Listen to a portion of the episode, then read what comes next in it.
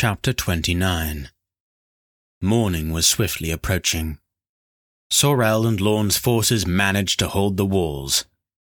They had many wounded and many had fallen, but the massive gates still held. It seemed to him that hours had passed since Lorne had streaked into the sky after the Black Demon. Sorel feared for Umber, but he dared not leave his post to go to them. He had no choice but to trust that Lorne would prevail against the other winged demon who threatened everything they all held dear. He felt a moment of doubt as he remembered Lorne's words.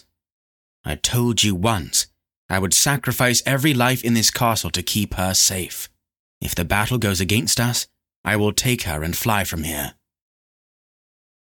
Sorel could do nothing but remain steadfast. Steeling his resolve, he had no choice but to turn back to the fight. The battle raged into the night, and dawn was slowly clawing its way up the mountain peaks. The sky began to lighten. Sorel frequently looked toward the tower where his pregnant wife was. Then he saw a white and black form flying toward him. As it grew closer, he realized it was Lorne and the black demon flying together. The sight unnerved him and he had no idea what was happening. He watched as Lorne flew overhead, clutching the black demon. Lorne seemed to glow with a white light due to the speed at which he flew. It was like nothing he had ever seen as his eyes turned toward the heavens. Sorel's mouth fell open, and he lunged toward the wall to watch the direction his lord was flying toward. It seemed as if the battle stopped then, even the incessant battering of the gate stopped, and all eyes, human and demon, looked skyward to watch Lorne flying above. He flew over the battleground and roared with an inhuman sound. As the black sorcerer heard this, he rode forward and watched as Lorne flew over him. He held his ground and could see that Lorne held his winged black demon in his grasp. Lorne hovered in the air over the battle his wings beating strong. He yelled, Lanlo! And with a mighty heave, he ripped one of the demon's black wings from his back and threw it to the ground. The demon roared in pain. Lorne quivered with its stolen energy and ripped the other wing off, throwing it down. He lifted what was left over his head and hurtled it to the ground to land broken at the black sorcerer's feet. Lanlo cursed and raised his arms, calling to black magic. But before he could mutter the words, Lorne flattened his wings to his body and streaked toward him in a perilous dive. Lanlo screamed for help from his demons and men. Lorne caught him and grabbed his balding head in a grip that could not be broken, no matter how Lanlo clawed and kicked. Lorne lifted him into the air and streaked high into the sky. Some of the black demons grabbed the nearest human and vanished into the ground back to the underworld. Sorel and his men cheered, for the victory won. As Lorne gained altitude, Lanlo screamed and screamed more and even more. But before Lorne let go, he screamed out, Your mother! Your mother! The truth about your mother! Lorne ached to see Lanlo's body plunge toward the rocky ground his black robes flapping like crippled wings, and his head splattering like a soft melon. But instead, he flew toward a high mountain cliff and landing, dropped the man to the ground. Your mother! Lanlo gasped, trying to catch his breath, and one hand reaching out imploring and holding Lorne off his violence in one gesture. The other hand clutched his chest and he screamed, I will tell you the truth about your mother if you spare me! Intrigued, Lorne crossed his hands over his chest and stared at the pitiful man. Speak! Lanlo coughed and stalled for time, crawling a few feet away. Then he gasped, Your mother was not a demon. She was a creature from the heavens, pure and as good as the sun. Your father captured her and imprisoned her. It was through her power he enslaved the demon hordes that followed him. Lorne considered him thoughtfully. You lie, he said calmly. My mother was a demon. My father told me, and you've told me all my life she was an evil demon. I have demon wings. I am like no man. No. We told you that so that you would take after your father and not her. But she was white winged like you. Her skin was as white and pure as the fallen snow, and her hair silvery like the clouds.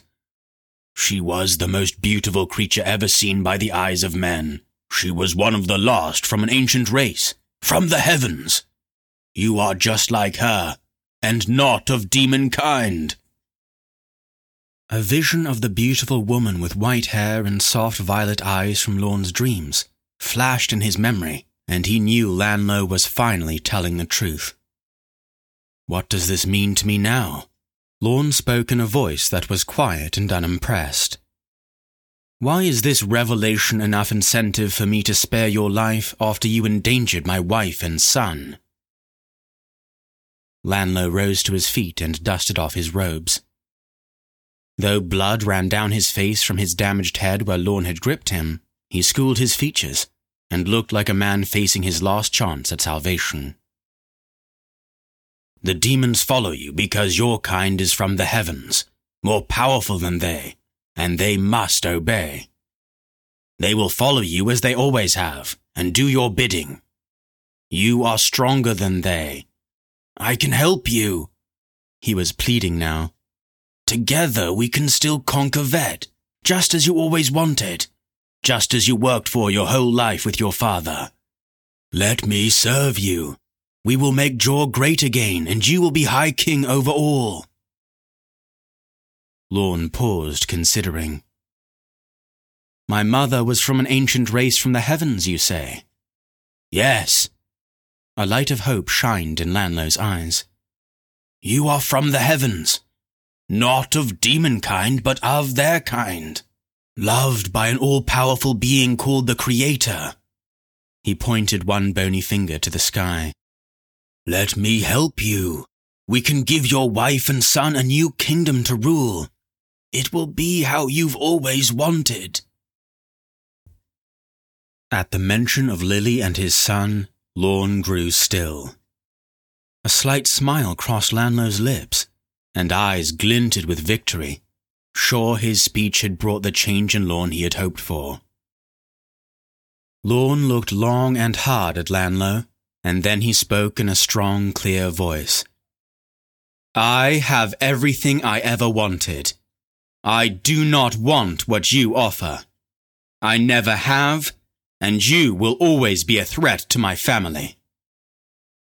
Realizing he had lost, Lanlo flew at Lorne. Tearing a hidden dagger from his sleeve, he plunged it toward Lorne's chest. Lorne easily knocked the dagger aside as if it were nothing. Then he grasped Lanlo by the throat and leaped into the sky. He flew until the air was very thin, freezing with ice crystals, and Lanlo gasped for air. Then he let him go. Lorne hovered and watched as the black sorcerer fell, his robes flapping like broken wings his screams echoing. Lorne's wings beat strongly and caught an upper current. He momentarily hung still in the sky and watched as the black sorcerer disappeared into the clouds below him. Then Lorne flew back to the tower where Lily waited.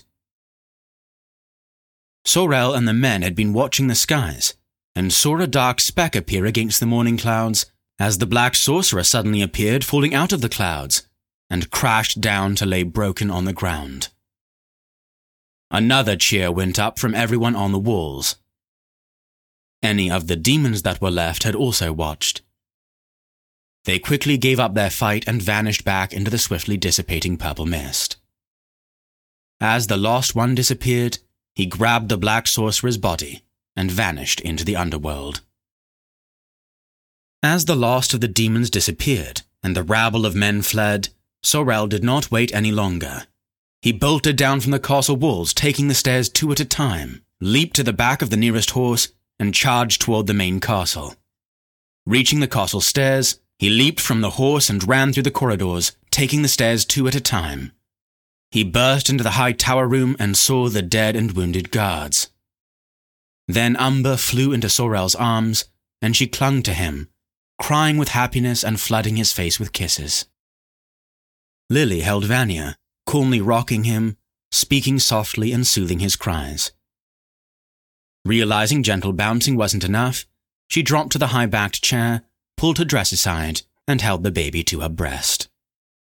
Immediately consoled, the baby suckled noisily. Lorne flew in the window and quickly went to their side. He knelt beside Lily and his son, leaning his forehead against hers. He closed his eyes and sighed with great relief. Peace and love filled his heart. The next few days were filled with victory celebrations. The remnants of Lanlo's army disappeared into the Black Forest and were never seen again. Lorne and the rest of the men worked to repair the damage to the gates and bury the dead. Lily's body coursed with the remains of the stolen demon energy, and she worked non-stop healing wounded soldiers.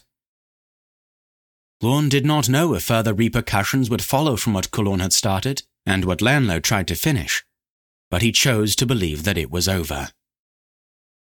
Soon their life fell back into the blissful serenity of the heaven they built together.